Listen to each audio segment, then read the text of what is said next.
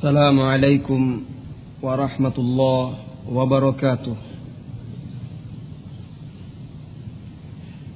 إن الحمد لله نحمده ونستعينه ونستغفره ونتوب إليه.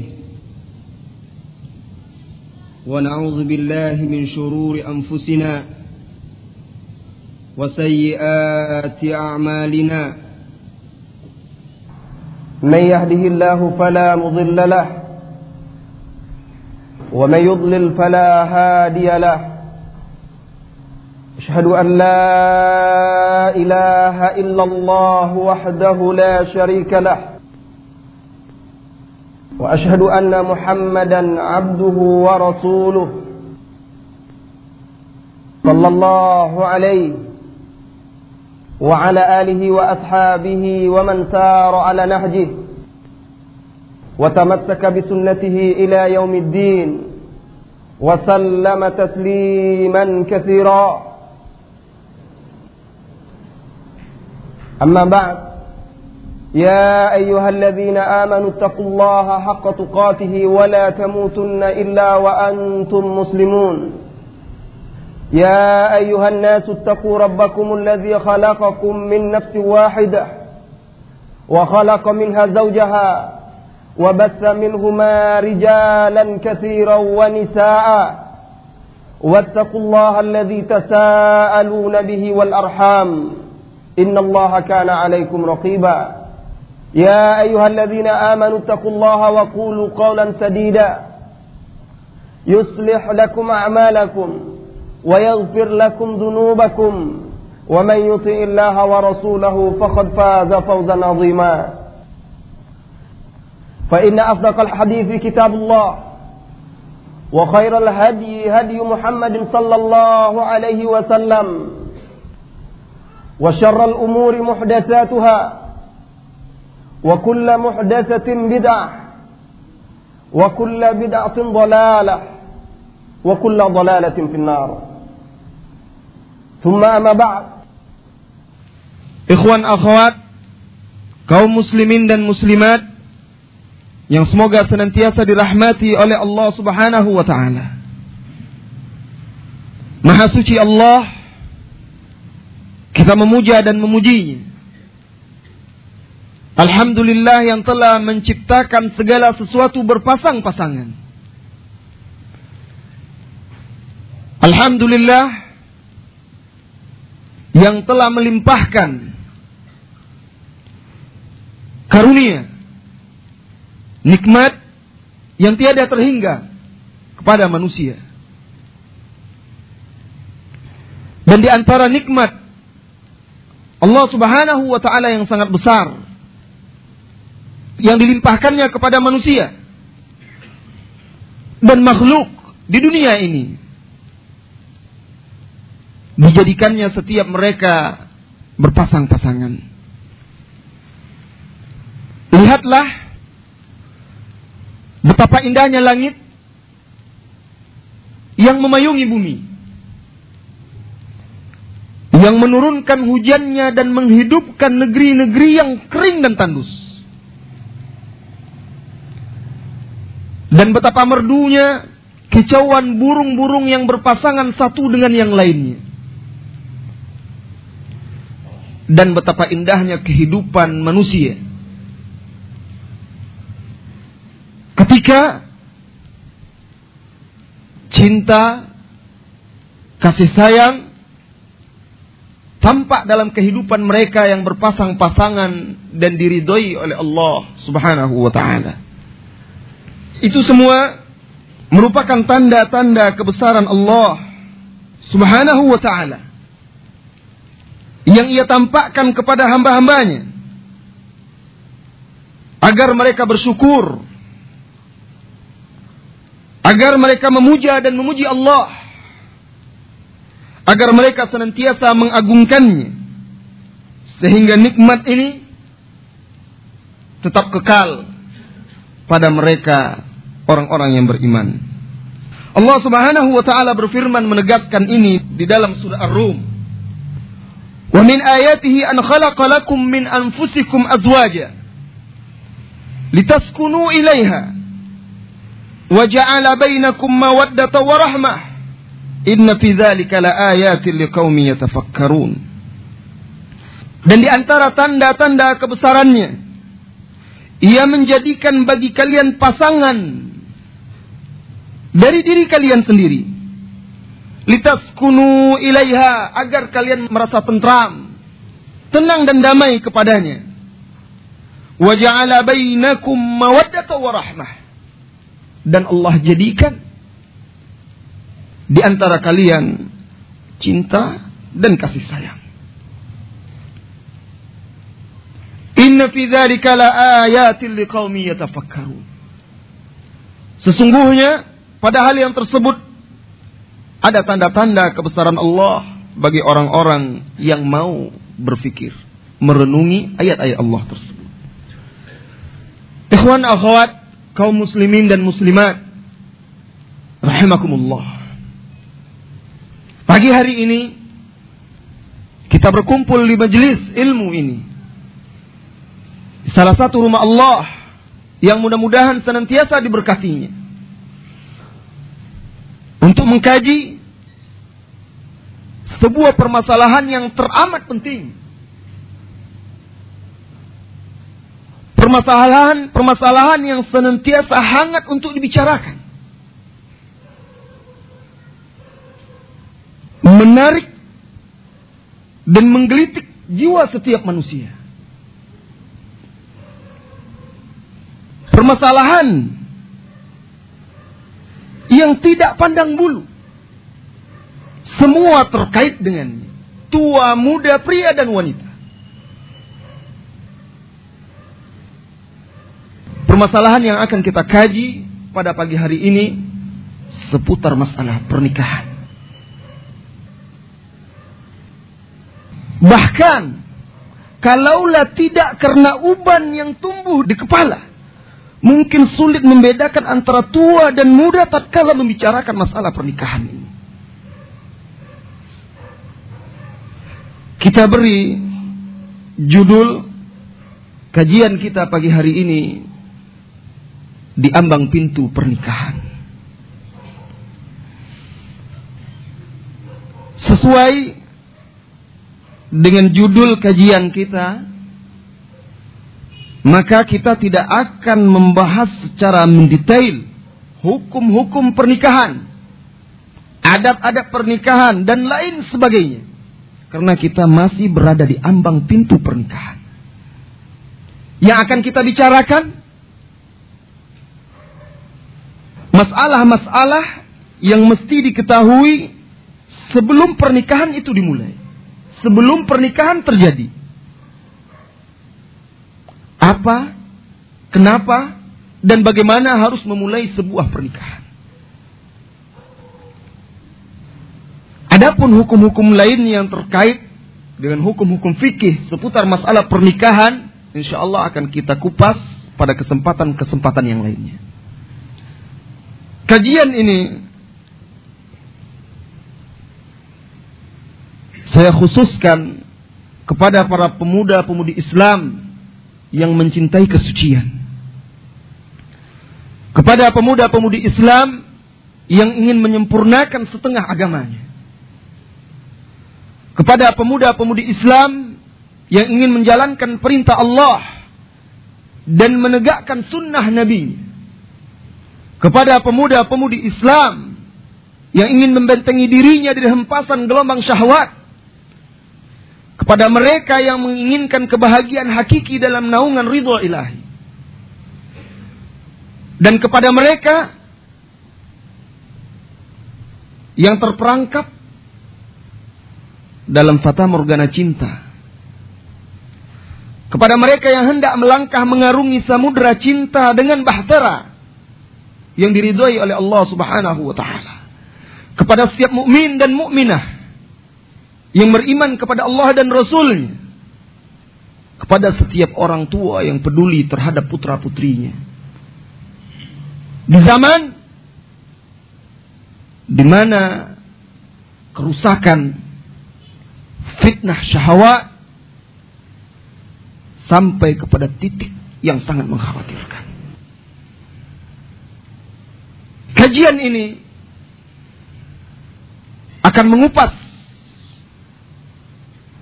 tips dan trik serta kiat-kiat para pemuda dan pemudi untuk merencanakan masa depannya. Menginjak atau memasuki gerbang pernikahan. Ikhwan akhwat yang dirahmati oleh Allah Subhanahu wa taala. Nikah atau pernikahan merupakan mahkota kesucian. Mahkota kehormatan. Sunnah para nabi dan rasul. Allah Subhanahu wa taala berfirman menceritakan tentang para nabi dan rasul. Walaqad ba'atsna rusula min qablikum wa ja'alna lahum azwajan wa dzurriyyah. Kata Allah Subhanahu wa taala, dan sungguh kami telah mengutus rasul-rasul sebelum kamu dan kami jadikan bagi mereka istri-istri dan keturunan. Allahu Akbar. Pernikahan merupakan jalan orang-orang yang beriman. Yang berusaha mematuhi perintah Robnya. Yang maha mengetahui jalan terbaik bagi hambanya untuk menempuh kebahagiaan hidup di dunia dan di akhirat. Dengarkanlah firman Allah Subhanahu wa taala di surat An-Nur yang memerintahkan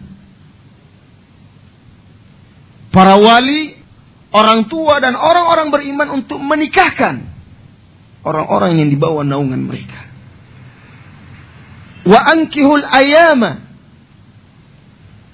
minkum was-salihina min ibadikum wa imaikum dan nikahkanlah orang-orang yang belum menikah dari kalian. Serta orang-orang soleh dari budak-budak laki-laki dan budak-budak perempuan kalian. Iya kunul fukara jika mereka itu miskin, fakir, tidak mampu. Yughnihumullahu min fadlih. Niscaya Allah akan berikan kepada mereka kemampuan dari karunia dan anugerahnya. Allah memerintahkan dan Allah menjanjikan bahwasanya Allah akan membantu mereka. Pernikahan juga merupakan ketaatan dan memenuhi seruan Rasulullah Sallallahu Alaihi Wasallam kepada para pemuda dan juga para pemudi. Habibun al Mustafa Sallallahu Alaihi Wasallam bersabda, dan seruan ini ditujukan kepada antum-antum para pemuda dan pemudi Islam. Ya, ya, ya Wahai para pemuda. Man istata'a minkumul ba'ah. Barang siapa di antara kalian yang telah memiliki kesanggupan. Faliyatazawwaj. Maka hendaklah ia menikah. Fa innahu aghaddu lil basari karena menikah itu akan lebih membantunya untuk menundukkan pandangan dari yang haram. Wa ahsanu lil farj. Dan lebih menjaga kemaluannya dari perbuatan zina. Wa man lam yastati' fa alaihi bisyam. Dan barang siapa yang tidak mampu atau belum mampu maka hendaklah dia berpuasa. Dari sini bisa kita pahami kemampuan yang dimaksud di sini bukan kemampuan biologis.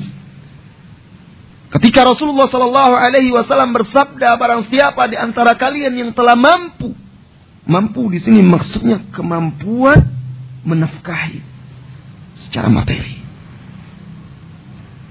Karena bisa jadi seseorang secara biologis dia mampu, sehat, kuat, siap untuk menikah.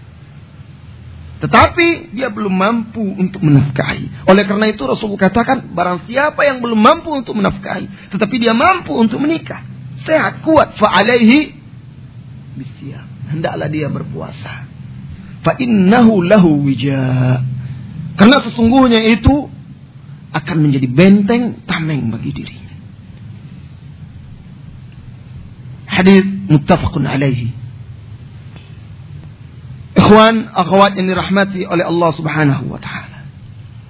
Nikah juga sebagai sarana untuk menyalurkan kebutuhan biologis pria dan wanita dengan jalan yang bersih dan bermanfaat.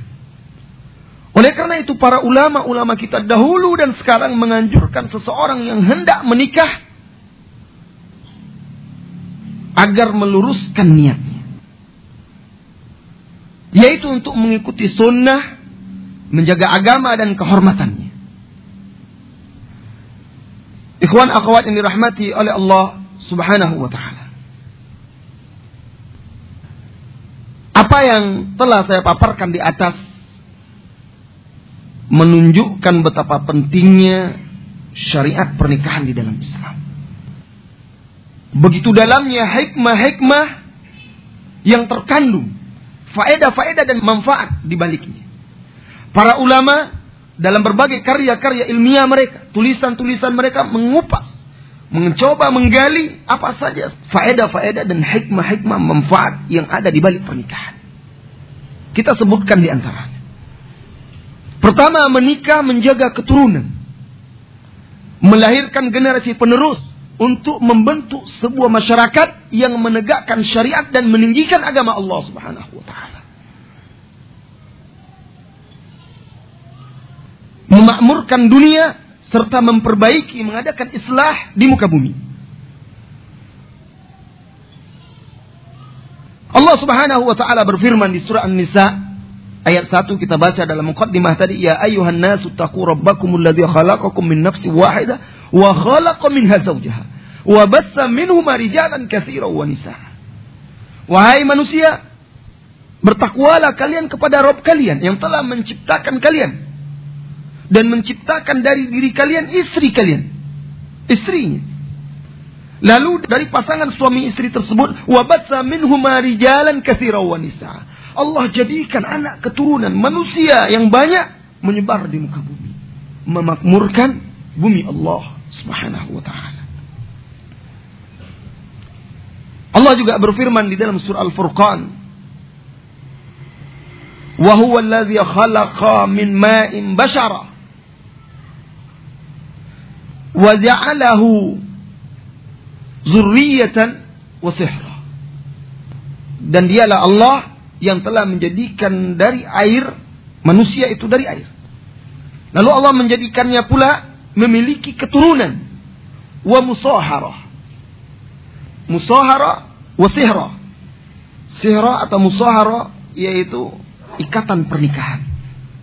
Di sini Allah jelaskan Allah menjadikan manusia dari air, Allah jadikan mereka memiliki keturunan dan Allah jadikan ikatan mereka itu meluas dengan ikatan pernikahan. Oleh karena itu pula Nabi kita Muhammad sallallahu alaihi wasallam menganjurkan agar kita memperbanyak keturunan.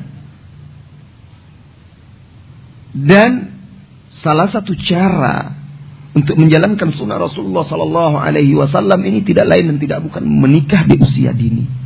Menyegerakan pernikahan. Karena itu masa-masa subur. Kesehatan dan kekuatan sempurna masa masih panjang untuk bisa menjalankan sunnah Rasulullah Sallallahu Alaihi Wasallam memperbanyak umat Muhammad Sallallahu Alaihi Wasallam. Tetapi ketika seseorang menikah, usianya sudah mulai lanjut, 35, 40, sulit untuk mendapatkan keturunan. Kalaupun diberikan oleh Allah kesempatan untuk memperbanyak keturunan, lebih pendek Rasulullah Sallallahu Alaihi Wasallam bersabda sebagaimana diriwayatkan oleh sahabat Anas bin Malik. Tazawwaju al-wadudul walud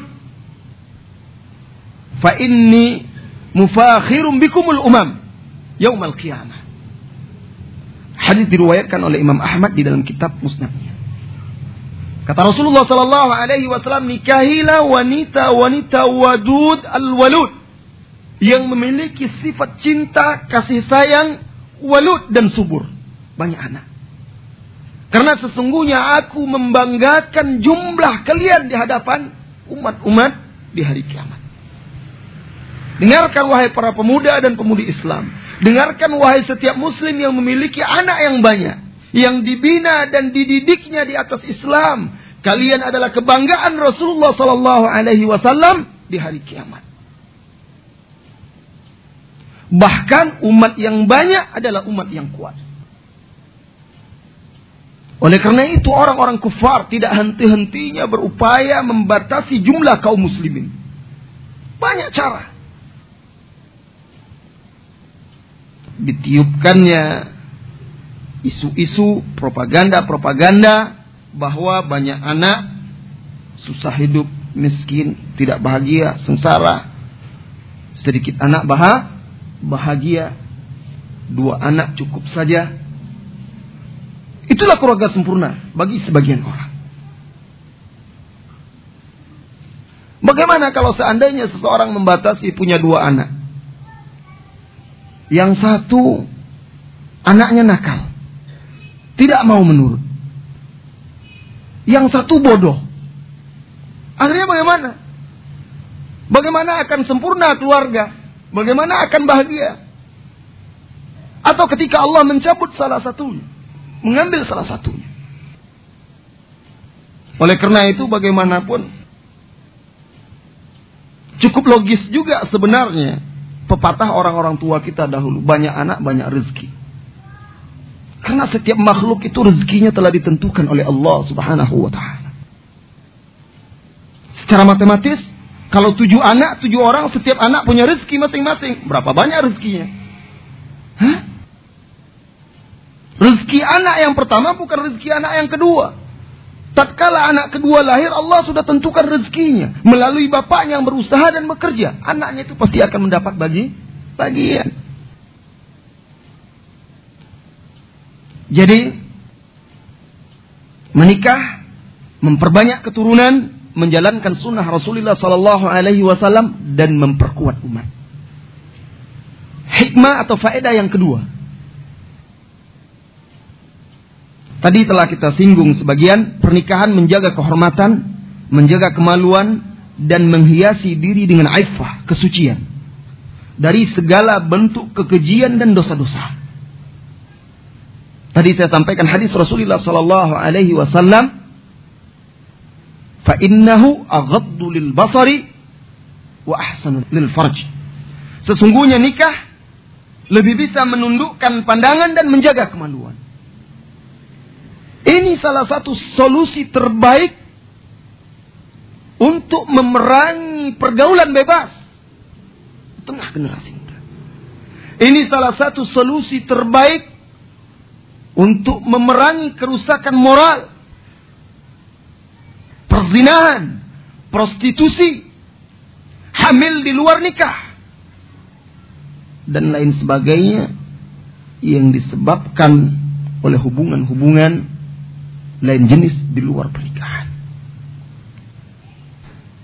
Tatkala para generasi muda muslim tidak lagi memahami betapa pentingnya pernikahan secara syar'i, menyegerakan pernikahan, manfaat dan faedah-faedahnya bagi mereka dan tidak adanya didikan-didikan serta penanaman ini di tengah keluarga, di sekolah-sekolah, dari orang tua, guru-guru, ketika itulah secara manusiawi, insting dan naluri mereka mereka membutuhkan ada ketertarikan kepada lawan jenis.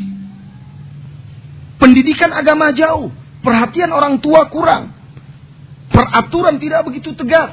Akhirnya terjadilah kehidupan yang kita lihat di zaman sekarang. Pemuda-pemuda muslim yang seharusnya memiliki tanggung jawab untuk menjaga agama, menegakkan kalimatullah, terombang-ambing, hanyut dalam lautan syahwat. berganti-ganti pasangan, kebanggaan bagi sebagian pemuda-pemuda kita. Berhasil menggait cewek, perempuan, itu sebuah kehebatan. Media massa, baik media elektro maupun cetak, ikut membantu merusak generasi muda dalam masalah ini. Aneh. Suatu ketika saya pernah baca koran. Koran terkemuka di kota kita ini. Apa saya lupa nama kolomnya. Pokoknya kolom khusus anak remaja muda-muda lah begitu.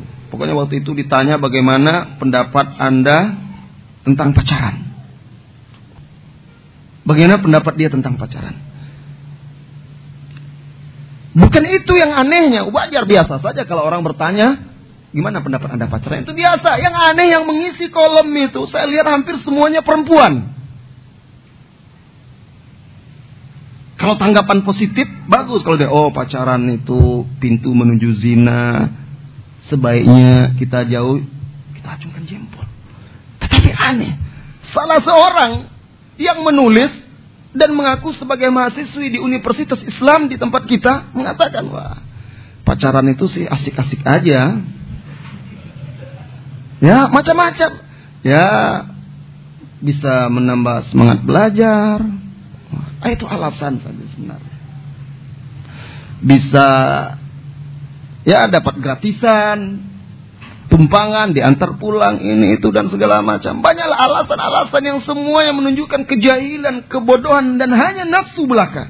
Suatu ketika saya memergoki dua anak muda-mudi yang sedang duduk asik-asik. Hujan rintik-rintik. Apalagi yang enak suasananya. Hujan rintik-rintik duduk berduaan sambil makan rujak. Wah. Yang cowoknya pandai betul Dicarinya rujak pedas-pedas biar nanti yang perempuan kan panas ke merah mukanya. Suasananya. Hilang kesabaran. Saya spontan duduk di antara mereka. Ambil kursi duduk di antara mereka. Ah, maaf, asik benar nih. Saya ikut makan rujaknya ya. Yang cowoknya langsung, waduh. Ini mengganggu acara. Saya tanya, lagi ngapain kalian? Belajar bang.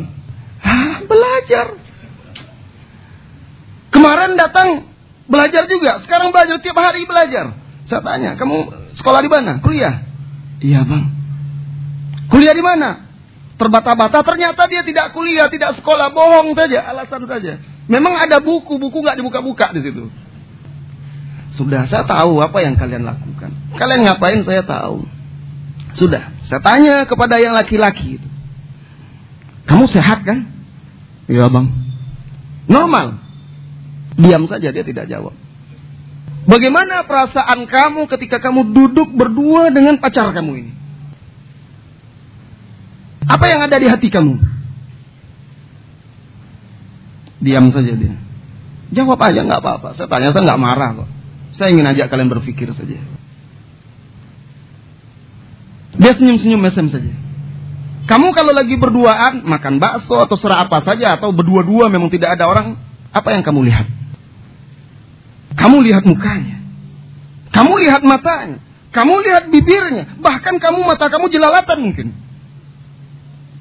Nah ketika itu apa yang muncul di perasaan kamu? Kalau kamu sehat, kalau kamu normal, pasti ada dorongan-dorongan. Dan apa yang akan, apa jadinya kalau kamu tidak memiliki iman? Apa yang sekarang terlintas di pikiran kamu? Enggak. Kita insya Allah jaga, berusaha menjaga. Kamu mengatakan itu karena kamu belum dapat kesempatan. Sedangkan kamu berpikir-pikir berusaha hari ini kamu ajak dia belajar, besok makan bakso, besok ke sana, besok ke sini, lama-lama ke alam mayang. Sudah tuh berubah lagi ke tempat yang semakin sepi. Itu karena sekarang belum ada kesempatan aja kamu bilang begitu. Diam, yang perempuan merah padam saya katakan, dek dengar. Begitulah sebenarnya kondisi orang pacaran. Apa yang diinginkan di hati? Tidak ada kesucian. Tidak ada kejujuran. Tidak ada kebenaran. Karena dorongan ketika itu adalah syah, syahwat. Nah pernikahanlah yang bisa menjaga mereka dari dosa ini. Pernikahanlah yang bisa menjaga mereka dari maksiat ini. Di sebagian kos-kosan, tempat kontrak-kontrakan mahasiswa, pelajar-pelajar kita begitu bebasnya mahasiswa-mahasiswi bolak-balik masuk. Terkadang saya heran. Ada seorang anak muda itu kayak dia suaminya. Setiap hari antar jemput masuk ke kamar ini itu segala macam. La haula Kalau sudah demikian kenapa tidak menikah saja? Kenapa tidak menikah saja? Nah, menikah sebenarnya kalau para orang tua memahami para guru, para pakar-pakar yang sibuk mengkaji, membahas, mengentaskan masalah pergaulan bebas dan penularan penyakit menular, kalau mereka mau mengerti dan paham, Islamlah salah satu solusinya. Solusi terbaik yaitu syariat pernikahan. Kemudian yang ketiga, dengan menikah seseorang mendapatkan anak yang soleh yang akan mendoakannya kelak setelah ia meninggal. Rasulullah Shallallahu Alaihi Wasallam bersabda dalam hadis yang diriwayatkan oleh Imam Bukhari dan Muslim dari Abu Hurairah radhiyallahu an, "Idza mata ibnu Adam, inqata'a amaluhu illa min salah."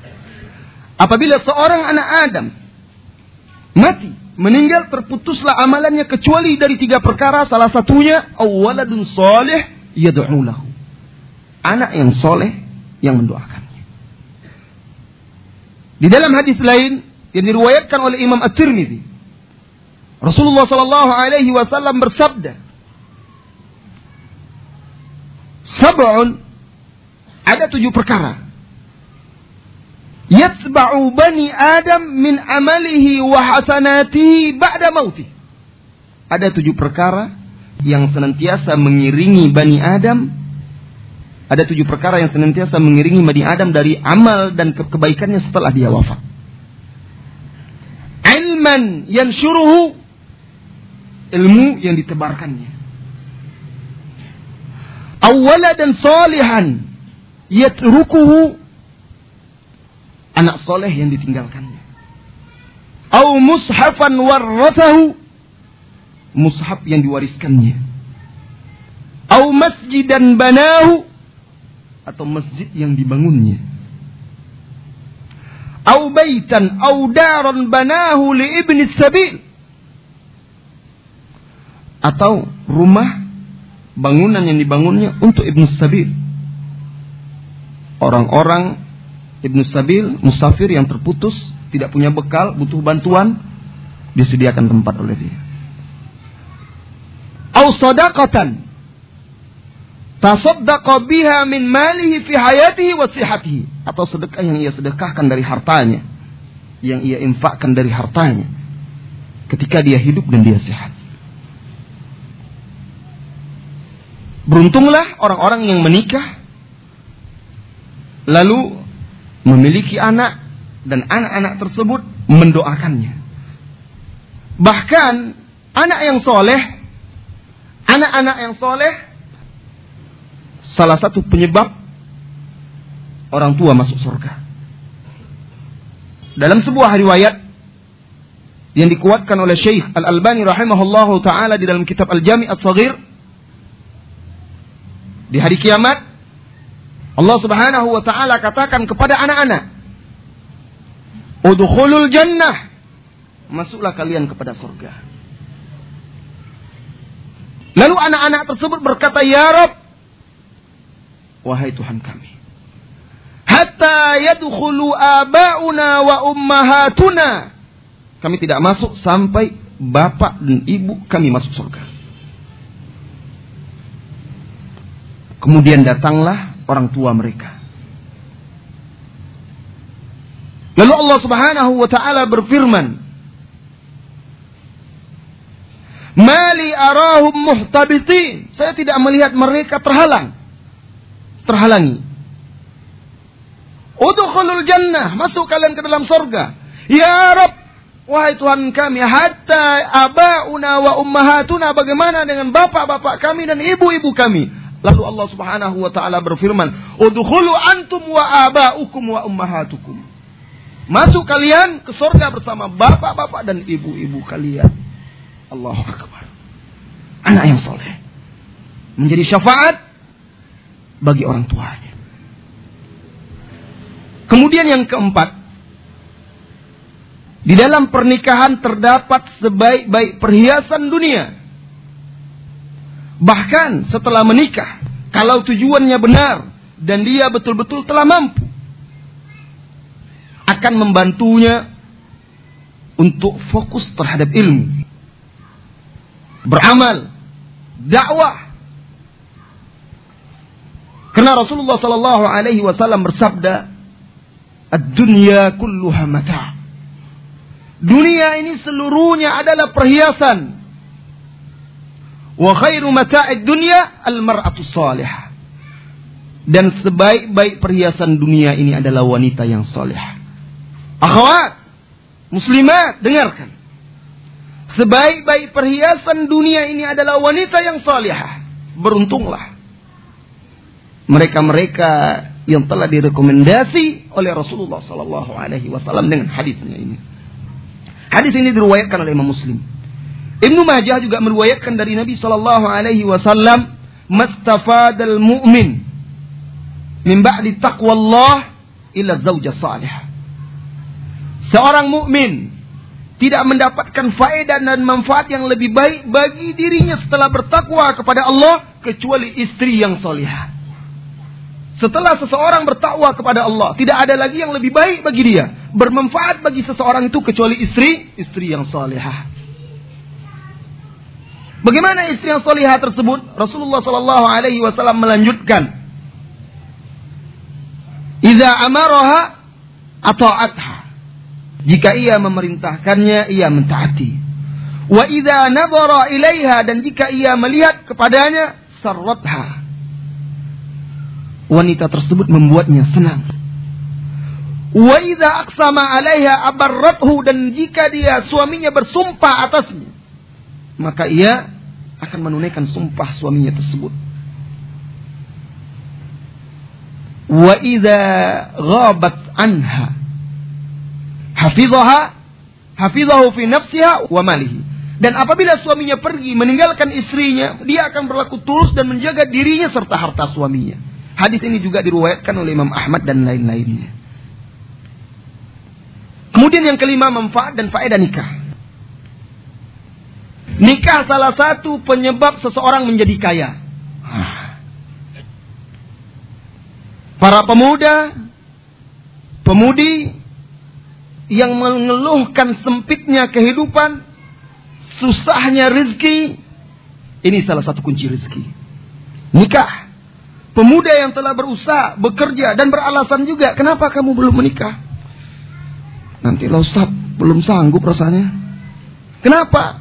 Iya gaji saya masih untuk cukup sendiri aja baru. Karena sendiri gajinya cukup sendiri. Ah, iya. Karena masih sendiri makanya gajinya cukup sendiri pula. Kalau dikasih untuk cukup dua berlebih-lebih nanti malah berlimpah-limpah, tidak bisa pula dia mengaturnya. Allah maha tahu. Kenapa belum menikah? Seorang pemuda ketika ditanya kenapa belum menikah. Tunggu dulu nih, belum jelas panggilan pegawai negeri. Sayang. Rupanya nunggu jadi pegawai negeri pula baru nikah. Bagaimana kalau tidak diangkat-angkat? Masih juga gamang. Aduh kerja saya lepas Ustaz. Tidak ada kerja yang pasti. Saya dagang ini, dagang itu dan segala macam. Bagus itu usaha. Itu namanya seorang pemuda Islam. Nah, nikah salah satunya memudahkan jalan rezeki Anda. Amirul Mukminin Umar bin Khattab radhiyallahu anhu berkata, "Ajibtu ajibtu min rajulin yabhas 'anil ghina bighairi nikah." Aku heran pada seseorang yang mencari kekayaan dengan tanpa menikah. Wallahu azza wa jalla yaqul sementara Allah azza wa jalla berfirman di dalam Al-Qur'an, "Iyakunu fuqara yughnihumullahu min fadli." Dalam surah An-Nur tadi. Jika mereka fakir, jika mereka miskin, maka Allah akan kayakan mereka. Allah akan beri mereka kemampuan dengan kekayaannya dan karunia-Nya. Jadi tidak ada lagi alasan takut untuk menikah kalau kita sudah mampu mau berusaha. Dan Rasulullah Sallallahu Alaihi Wasallam bersabda, dengarkan sabda Nabi kita Muhammad Sallallahu Alaihi Wasallam. Semoga bisa memotivasi dan membakar semangat para pemuda kita untuk giat bekerja dan tidak takut untuk melangkah. Salasun hakun alallahi aunuhum. Ada tiga golongan. Salasun atau salasatun hakun alallahi aunahum. Ada tiga golongan yang wajib atas Allah untuk membantu mereka Al-mujahid fi sabilillah. Pertama al-mujahid fi sabilillah. Orang yang berperang di jalan Allah, Allah pasti akan bantu. Kemudian kedua al-mukatib alladhi yuridul ada.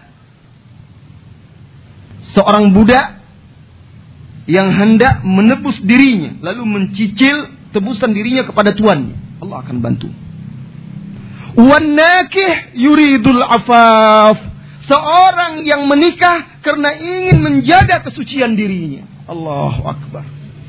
Apalagi jika betul-betul tujuan itu untuk menjaga kesucian dirinya, insya Allah Allah akan bantu. Suatu hari seorang pemuda yang masih muda berkata, Ustaz, saya mau nikah Ustaz. Tolong carikan saya calon istri. Luar biasa, masih muda. Saya tanya, umur kamu berapa? 19 Ustaz. Allah Akbar. 19 tahun. Berani dia. Ustaz, saya mau nikah. Tolong carikan saya pasangan hidup saya. Umur kamu berapa? 19 tahun. Apa kerja kamu? Saya kerja di pasar Ustaz, jualan. Masya Allah. Kenapa kamu nikah? Ah, Ustaz tahulah akan kerja di pasar itu bagaimana. Wah, hebat. Ustaz kan tahu kerja di pasar itu bagaimana. Saya nggak tahan. Saya takut saya terjerumus nanti. Bagus. Subhanallah. Nah begitu. Ah, ya insya Allah nanti saya bantu. Serius ini Ustaz? Ah, serius. Ternyata anak ini serius. Saking seriusnya ketika saya tanya, antum pengennya kriterianya yang bagaimana? Nanti Ustadz carikan, nanti kamu tidak setuju pula. Saya tanyakan, apa kriteria yang anda, yang antum inginkan? Ya pokoknya yang agamanya bagus Ustadz. Umur, kalau bisa yang tidak jauh dari umur saya. Tapi kalau memang sulit, karena saya tahu usia segitu tentu sulit anak gadis yang mau menikah. Dia tahu juga, paham dia. Kalau begitu, usia 25 tahun ke bawah lah. Jangan sampai lebih. Ya insya Allah saya akan bantu. Terus berpisah, beberapa lama setelah dihubungi lagi SMS. Ustadz bagaimana? Udah dapat? Sabar, sabar. Oh ya Ustadz. Besoknya lagi ditelepon lagi. Nggak cukup dengan SMS rupanya. Ini Ustadz mungkin SMS nggak mau balas ini udah telepon. Ustadz bagaimana? Sudah ada belum? Sabar, saya kan harus menyebar umpan dulu. Sabar, kamu harus sabar. Jangan tergesa-gesa nanti. Kalau kailnya sudah mulai bergerak, ada nampak, nanti saya beritahu kamu. Sabar. Lama-lama terakhir tadi malam juga masih juga lagi nelpon ya. Kamu sabar, menikah itu sebuah proses, butuh kesabaran. Dan jangan tergesa-gesa. Nanti kamu tergesa-gesa malah kecewa. Kan kamu ingin dapat pilihan. Oh ya Ustaz, ya Ustaz. Wah, sabar ya. Itulah contoh seorang yang bersemangat. Bukan sekedar semangat kalau tujuannya betul-betul untuk agamanya. Menjaga dirinya, insya Allah Allah akan bantu sebagaimana janji dalam hadis tadi dan juga janji Allah Subhanahu wa taala di surah An-Nur tadi.